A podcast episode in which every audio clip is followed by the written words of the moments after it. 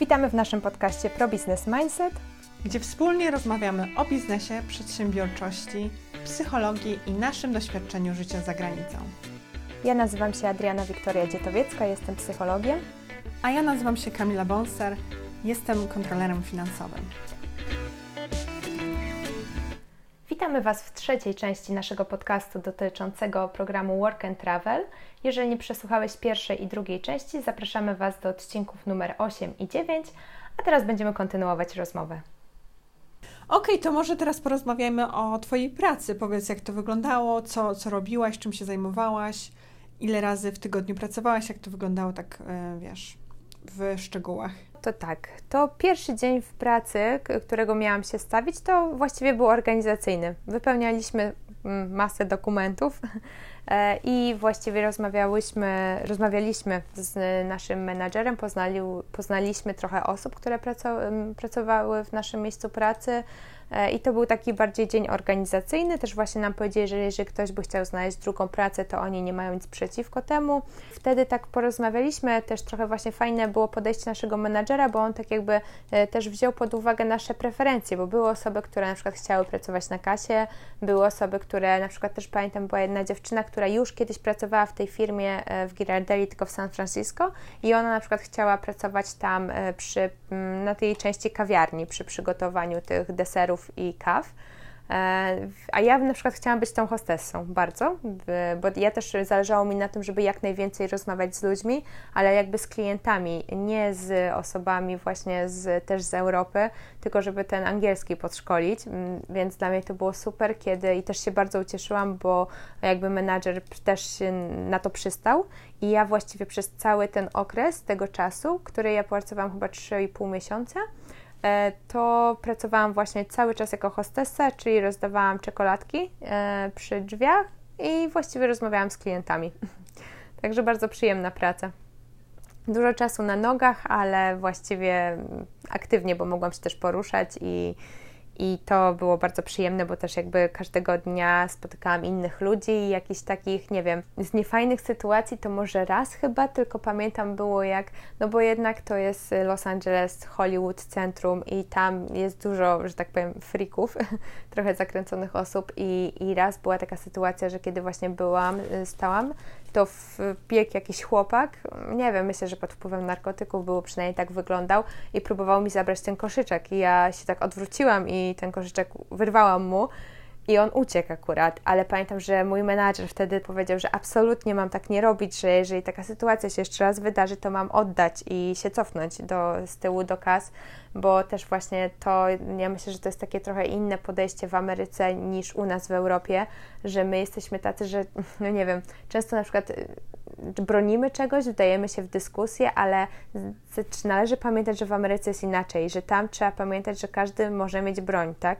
I trzeba też na tych szkoleniach w naszym miejscu pracy, jakby nasz menadżer dużo nam zwraca uwagę na to, na, żebyśmy dbali o swoje bezpieczeństwo i innych i jeżeli będzie jakaś konfliktowa sytuacja, to żebyśmy się po prostu zostawili wszystko i cofnęli się. No właśnie, tu to są te różnice kulturowe, bo nawet e, właśnie chyba w Kalifornii wprowadzili oni z wykroczenie Zmienili e, nomenklaturę, jeżeli chodzi o wykroczenie, i można było ukraść mhm. nawet do 900 e, dolarów danych, danych produktów. I, wow. I, to wielki był problem właśnie w Kalifornii, że ludzie zaczęli po prostu wchodzić e, do sklepu, na przykład do tych farmaceutycznych jak CVS, i po prostu brać ze sklepu te rzeczy i nawet ci, e, te osoby, które by ochroniarze nie zatrzymywali tych osób, bo, no bo po prostu nie mogli, tak? Nie mogli, bo to było tylko przewidziane jako wykroczenie i, i mieli właśnie te wskazania, tak jak mówisz, żeby po prostu ich nie zatrzymywać, tylko po prostu pozwolić im wyjść. Więc to jest przerażające, y, takie kulturowe różnice, tak? Mhm. No właśnie, to też jest, ja pamiętam, że tak na początku, co mnie tak przeraziło trochę, ja jak przyleciałam właśnie do LA i pamiętam, że właśnie te dwie koleżanki z Ukrainy, one zaczęły pracę dwa tygodnie przede mną. I pamiętam, że kiedy one wróciły, opowiedziały mi, że e, w dzień właśnie, kiedy o, jedna z nich była w pracy, zdarzyła się taka też niefajna sytuacja i o tym było bardzo głośno, jest nawet chyba jeszcze na YouTubie widziałam jakby film e, z newsów, e, z wiadomości amerykańskich, e, nagrywali, kiedy właśnie do tej konkretnie właśnie tej czekoladziarni Girardelli w ciągu dnia po prostu wpadła jakaś osoba, bo nie wiem, ktoś uciekał i policjant gonił tą osobę i ta osoba miała broń, policjant oczywiście też i właśnie z jakimś agresywnym też psem i ten, ta osoba, ten uciekający wpadł właśnie do naszej czekoladziarni i ten policjant y, no, strzelił i postrzelił tego psa i wiem, że było też tam dużo krwi i taka bardzo nieprzyjemna, stresująca sytuacja. Po prostu w Ameryce takie sytuacje w dużych miastach w centrum no, się zdarzają i później po tym mieliśmy spotkania z policjantem, właśnie tysiąc szkoleń jak się zachować w takich sytuacjach i żeby być na to przygotowanym. No to prawda, e, no to pod tym względem rzeczywiście jest inaczej, ale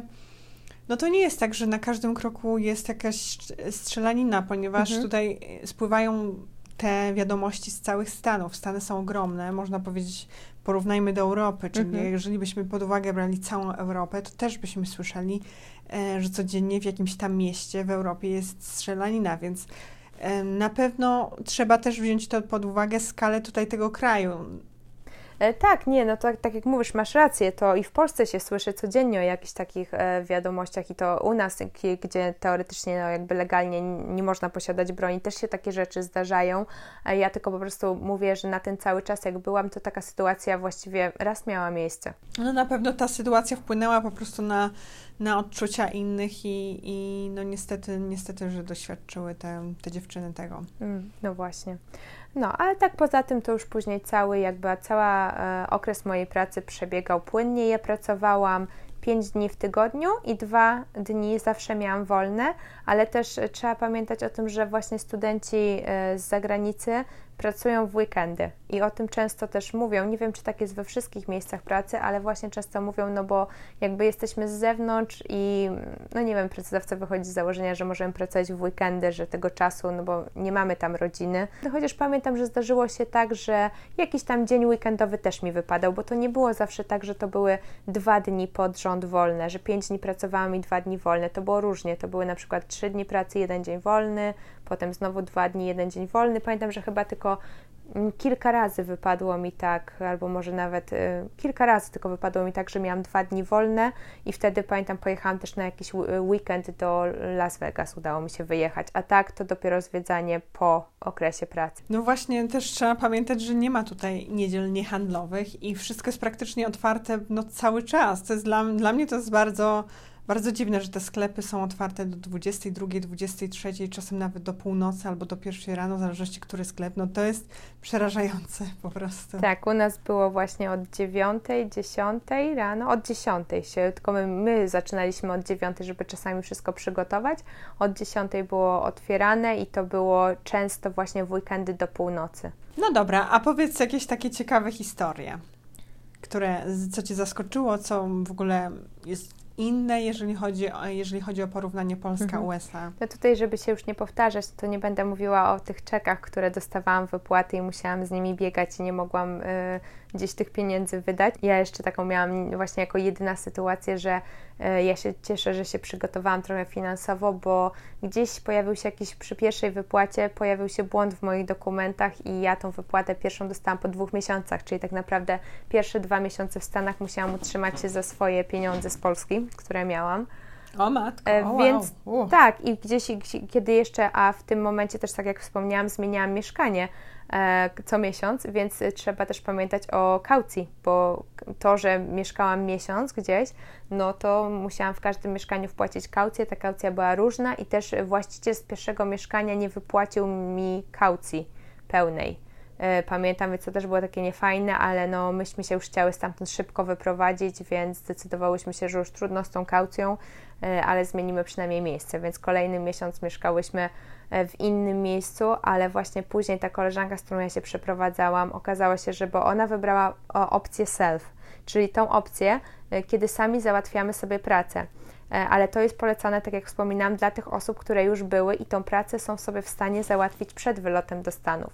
A ona wyleciała, przyleciała do Stanów i miała miesiąc formalnie, żeby znaleźć sobie pracę, załatwić wszystkie dokumenty i żeby jej wiza była jakby ważna.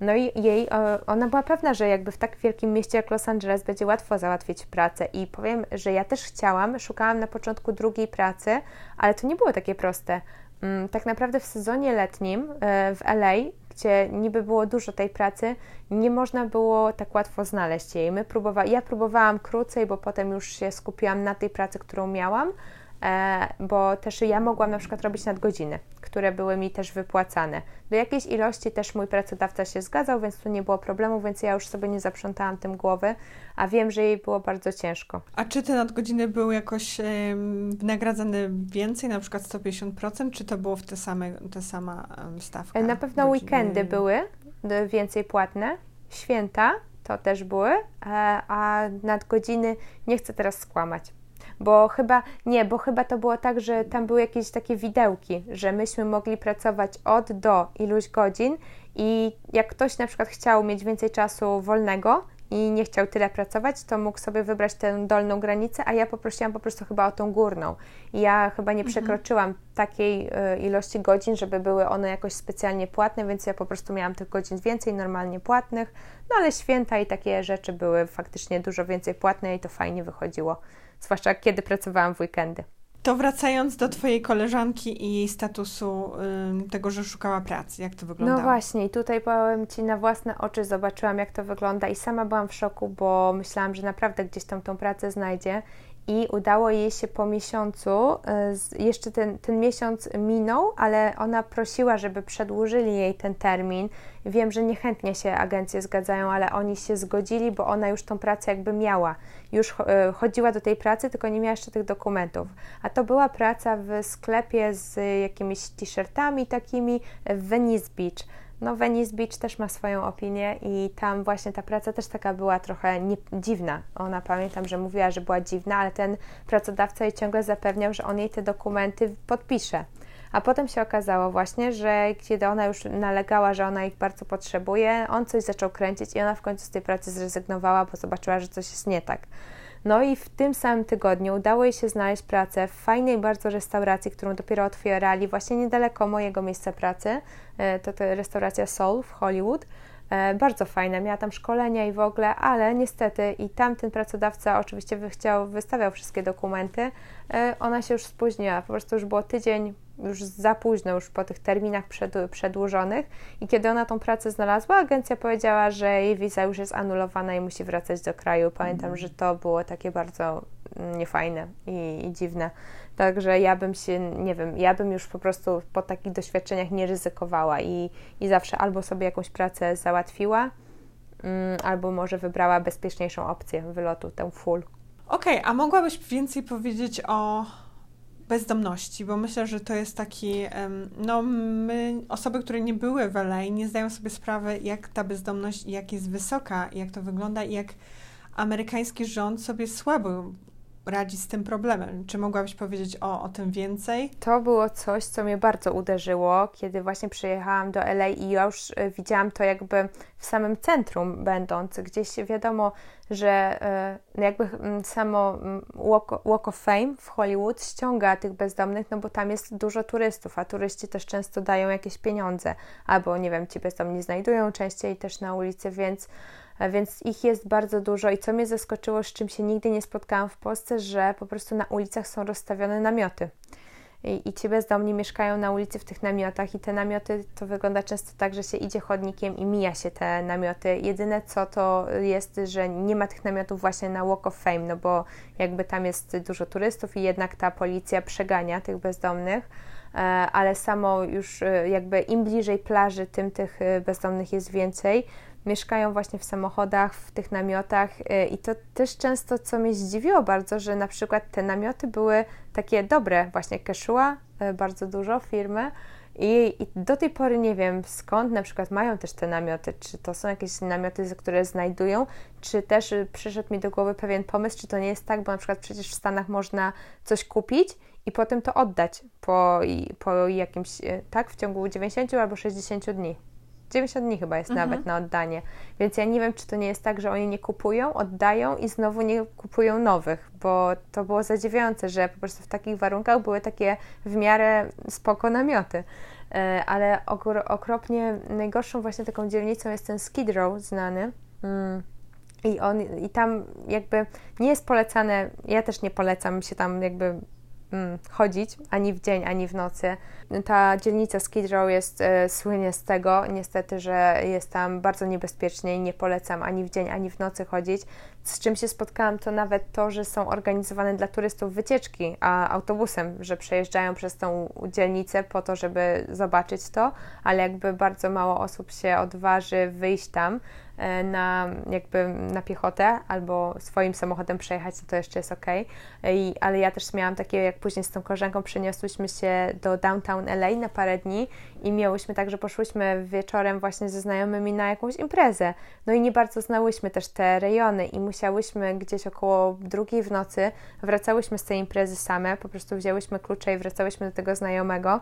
E, no i tak na, kierowałyśmy się nawigację, wpisałyśmy sobie adres, no bo to było tak w miarę niedaleko, tam miałyśmy chyba 15-20 minut na piechotę, no ale o drugiej w nocy E, no to tak trochę średnio. No i pamiętam, że właśnie wtedy się trochę zabłądziłyśmy i weszłyśmy w tą dzielnicę i zauważyłyśmy, że się coraz więcej tych namiotów zaczyna.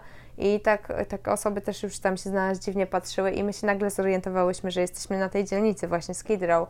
I zaczęłyśmy się, wycofałyśmy się szybko i udało nam się, trafiłyśmy w końcu do mieszkania i, i tak pamiętam, że jak, kiedy na drugi dzień w pracy mój znajomy Amerykanin, który właśnie pracował jako ochroniarz, zobaczył, mówi, gdzie ty byłaś w ogóle, jak to w nocy, ty się tam nie zapuszczaj absolutnie, nawet w dzień, także pamiętam, że no tak niechcący tam trafiłam, ale to no straszne widoki i to jest tak, że w Kalifornii jest po prostu ciepło, klimat jest sprzyjający i jest łatwiej tym bezdomnym przeżyć w Kalifornii niż, niż na przykład w Nowym Jorku, kiedy zimy są ciężkie i jest ciężko o przeżycie.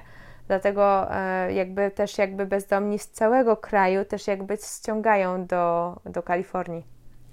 No właśnie, a jeszcze, jeszcze najgorsze jest to, że rząd po prostu nie chce zainwestować i nie chce po prostu inwestować i zapewnić e, tym osobom potrzebującym po prostu jakiegoś, jakiegoś lokum, i, ale też oni częściowo po prostu nie chcą mieszkać e, w jakichś, e, w jakichś e, domach pomocy, tylko wolą po prostu rzeczywiście mieszkać na plaży, ale co, co mnie zaszokowało, że nawet po prostu rządy wyświetlają informacje, że w tym i w tym czasie po prostu sprzątamy e, plażę i proszę opuśćcie plażę i oni opuszczają plażę, a później po tym sprzątaniu znowu wracają i to jest po prostu takie no, dla mnie trochę szokujące i rzeczywiście ewidentnie sobie nie radzą z tą bezdomnością. No tak, tak jak mówisz, y, część z tych osób jest szczęśliwych i możemy dużo nawet takich właśnie jakichś reportaży na YouTubie oglądałam, kiedy właśnie te osoby opowiadają o sobie, o swoim życiu, jak tam trafiły. Część z nich ma bardzo tragiczne historie i smutne, ale część z nich jakby to jest świadomy wybór. E, co zadziwiające, no, rząd sobie z tym nie radzi, ale też taka jest polityka w Stanach. Jakby no, ta opieka socjalna jest, e, jest na innym poziomie niż w Europie, jeżeli w ogóle możemy mówić o o jakiejś e, polityce socjalnej, ale na przykład co ciekawe, bo Santa Monica, która leży właśnie, e, no jest jakby, wygląda jak dzielnica Los Angeles, ale to jest oddzielne jakby miasto, e, tam nie ma bezdomnych, bo jest po prostu jakby samo Santa Monica ma zakaz i ta policja tych bezdomnych też jakby przegania i dlatego oni właśnie wszyscy są na plażach w Los Angeles, ale też właśnie w Venice Beach. Venice Beach słynie z tego, z takiego... Mm, hipsterskiego stylu bycia, e, z nietypowych sklepów, z tego, że możemy tam spotkać właśnie sklepy, w których możemy kupić właśnie marihuanę i ją legalnie palić. Mm, I te, ich, tych bezdomnych jest bardzo dużo. A powiedz, jeżeli chodzi na przykład o dowiedzenie się więcej o um, takiego insight, czyli od osób, które były, czy są jakieś fora, czy jakieś grupy na Facebooku, gdzie można zaczerpnąć więcej informacji i nie takich formalnych, tylko, no bo wiadomo, że formalne to są te formalne strony i strony tych agencji, ale myślę o takich informacjach, takich e, behind the scenes i takich konkretnych doświadczeniach ludzi, którzy uczestniczyli w tych programach? No właśnie są grupy na Facebooku, jest, jest kilka tych grup. E, najczęściej, kiedy wpiszemy Work and Travel albo Work and Travel, nie wiem, 2020-2019, te grupy też e, co roku tam zmieniają trochę nazwę, ale możemy znaleźć i polskie, i, i zagraniczne. Ja na tych e, polskich też jakby to były pierwsze miejsce, na którym szukałam informacji o programie i też jakby osoby, które tam są i które były, są bardzo otwarte. Ja też jakby nadal jestem na tej grupie, jeżeli ktoś ma jakieś pytania, no to jak najbardziej może do mnie pisać. Ja zawsze też opowiadam, jak to wygląda e, i ja akurat program polecam. możemy się spotkać z różnymi opiniami i jest dużo osób niezadowolonych, czy z samego programu, czy z pracodawczycy, czy z agencji polskiej albo amerykańskiej, która wysyłała. No ale to tak jak mówię, no, są różne doświadczenia. No ale jeżeli jesteśmy otwarci i znamy też reguły, wiemy na co się piszemy, na jaki wyjazd, no to też myślę, że sobie poradzimy i będziemy zadowoleni, a też te agencje, no nie wiem, ja miałam takie doświadczenie, że bardzo pomagają, tak, bo tutaj i czy ze strony polskiej, jeżeli bardzo mnie interesowała właśnie ta konkretna oferta, to e, pani z mojej agencji bardzo była właśnie otwarta, pomocna, cierpliwa w tłumaczeniu, bo ja wylatując pierwszy raz naprawdę prawie nic nie wiedziałam o tym programie, więc jakby wszystko było mi tłumaczone. E, i wszystkie dokumenty i terminy i nawet właśnie tych dokumentów jest bardzo dużo e, i ja się spotkałam z właśnie z taką otwartością ze strony mojej polskiej agencji, którzy jakby nie dość, że mi pomagali, to jeszcze czasami jak, nie wiem, mail trafił do spamu, to też szli mi na rękę, że dobra, no to doślij szybko ten dokument i będzie ok.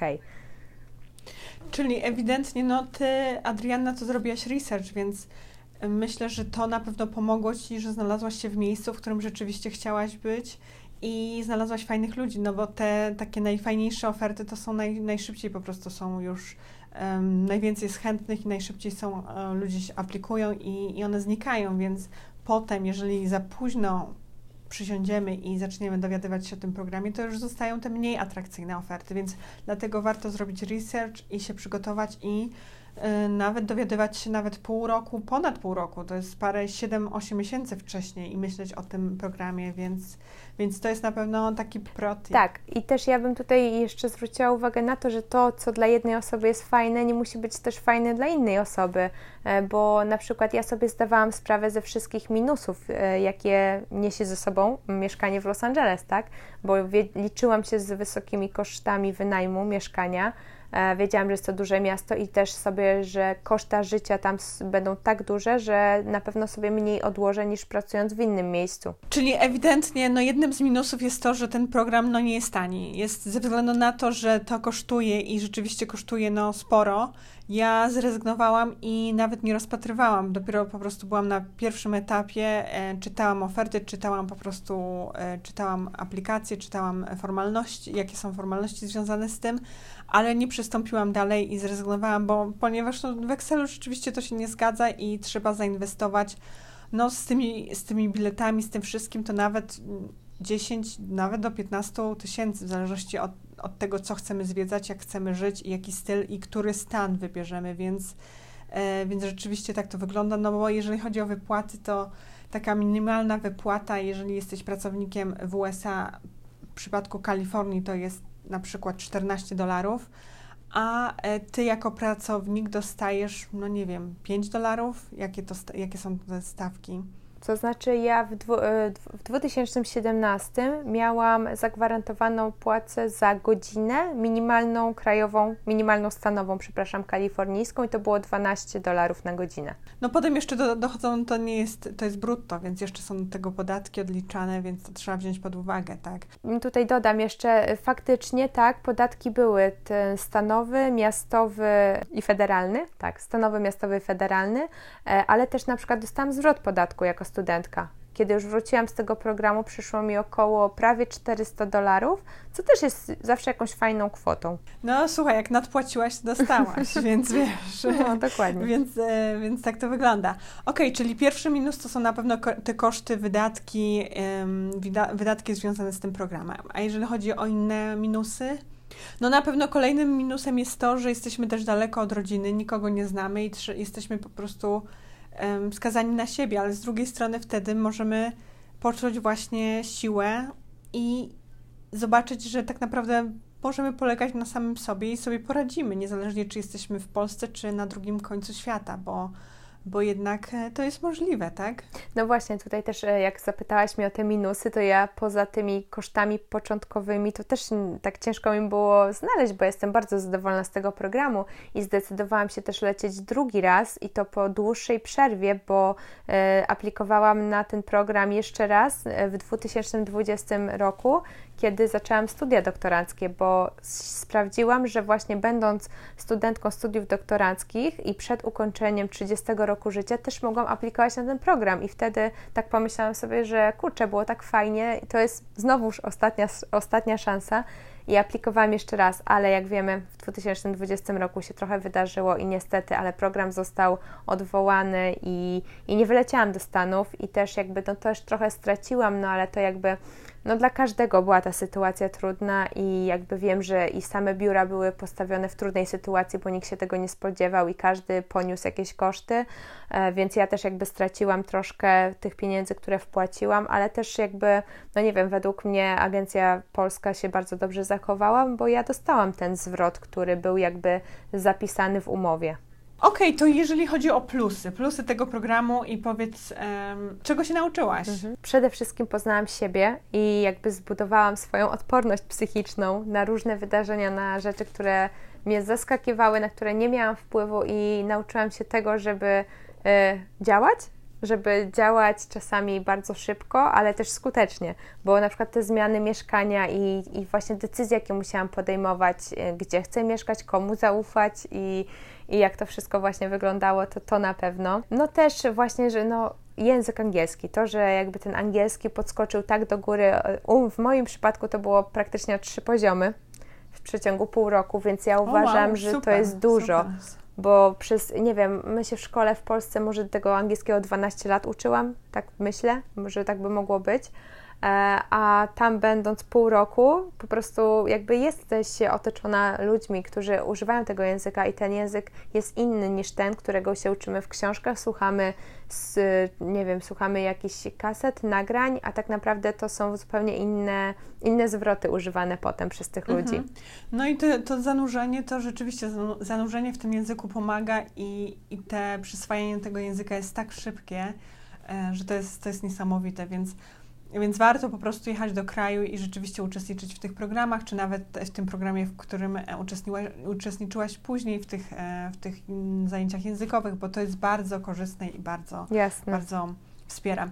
Okej, okay, czyli o kulturze też się wiele nauczyłaś, jeżeli tak. chodzi o kulturę amerykańską. tak, tu właśnie nawet to właśnie, że mm, ta wymiana kulturowa to faktycznie, bo ja nie tylko poznałam kulturę amerykańską, głównie oczywiście, ale też właśnie osób z różnych innych krajów, bo tak naprawdę ja przebywałam z różnymi osobami i w pracy, ale też jakby mieszkałam z osobami z Europy, z Ameryki, z Ameryki Południowej, E, I to też było niesamowite doświadczenie, bo i zostały na pewno przyjaźnie na całe życie, bo, bo też mam właśnie przyjaciół, z którymi utrzymuję kontakt do dzisiaj i nawet jest, jeżeli jesteśmy na innych kontynentach, E, no to to jest bardzo fajna e, znajomość, relacja i, i bardzo polecam ten wyjazd. To znaczy, ja jeszcze tylko przypomnę, bo jeżeli chcecie się dowiedzieć więcej o tych różnicach i kwestiach, które nas zaskoczyły w USA, to zapraszam do przesłuchania odcinka numer 2 i odcinka numer 3, gdzie właśnie o tym mówimy, o takich smaczkach, jeżeli chodzi o USA, o tej uprzejmości, o formalnościach, czy o tych czekach w banku, więc zapraszam do przesłuchania tych odcinków. No i myślę, że kończymy ten odcinek, bo rzeczywiście wiele informacji. Czy jeszcze chciałabyś coś dopowiedzieć, Adrianna? No myślę, że na ten moment możemy skończyć, bo jeszcze właśnie tak jak wspomniałaś, w tych dwóch odcinkach jest trochę tych e, więcej informacji, które nas zaskoczyły, a temat pewnie jeszcze będziemy kontynuować, tak jak wspominałaś też o Twoich doświadczeniach związanych z Stanami Zjednoczonymi i te historie jeszcze na pewno będą wy, wypływały. Myślę, że możemy przejść teraz do stałego elementu naszego podcastu i chciałabym Cię zapytać, Kamila, co Cię ostatnio zainspirowało? Tym razem chciałabym powiedzieć o biografii, a nie o książce biznesowej. Mam na myśli książkę Kukuczka, opowieść o najsłynniejszym polskim himalaliście Dariusza Kortko i Marcina Pietraszewskiego. E, nie jest to najnowsza książka, ale myślę, że jest ona ponadczasowa bardzo ciekawie opowiada o pasji, jaką miał Kukuczka do spinaczki górskiej. Co ciekawe, również można się więcej dowiedzieć, jak to wyglądały mm, wyprawy w Himalaje w czasach PRL-u i te przeciwności, które, których no oczywiście w, w tym obecnym czasie mamy wiele przeciwności, ale też możemy sobie uświadomić po pierwsze, jak ile mamy możliwości teraz. Po drugie, Ja bardzo lubię czytać biografie, bo one pokazują tą drogę, którą trzeba prze przejść i nie otrzymujemy tylko tego wyniku końcowego, tylko widzimy po prostu ile, um, ile jaką cenę należy zapłacić i, i też ten przebieg czasowy, ile trwa ta cała droga, więc e, na pewno polecam i, i warto po prostu warto ją przeczytać, bo jest rzeczywiście bardzo pasjonująca i można po prostu zobaczyć, co ludzie robią po prostu dla pasji. Dziękuję, Kamila. E, no właśnie tak sobie myślę, że to niesamowite, jak wiele jesteśmy w stanie zrobić, kiedy coś jest naszą pasją. E, I to świetnie ukazuje, jak silna jest nasza taka motywacja wewnętrzna i ile niedogodności jesteśmy w stanie znieść dla przyszłych osiągnięć. E, ja, kiedy wylatywałam pierwszy raz do Stanów, też miałam takie uczucie w środku, takie uczucie strachu, ale to właśnie też ta chęć rozwoju popchnęła mnie do tego, aby wyjść ze swojej strefy komfortu i spróbować czegoś nowego. Jeszcze raz, Adrianna, dziękuję za podzielenie się swoimi doświadczeniami i do usłyszenia w przyszłym tygodniu. Cześć, pa! Dzięki wielkie za rozmowę. Do usłyszenia. Dziękujemy za przesłuchanie trzeciej i ostatniej części dotyczącej programu Work and Travel. Dajcie znać, czy, czy ta seria Wam się podobała. E, oczywiście subskrybujcie nasz kanał i podcast, niezależnie czy słuchacie na YouTubie, czy słuchacie na Apple Podcast. I również bardzo byśmy były wdzięczne, gdybyście zostawili nam opinię. Będzie to dla nas bardzo pomocne w dalszym rozwoju naszego podcastu. Trzymajcie się ciepło.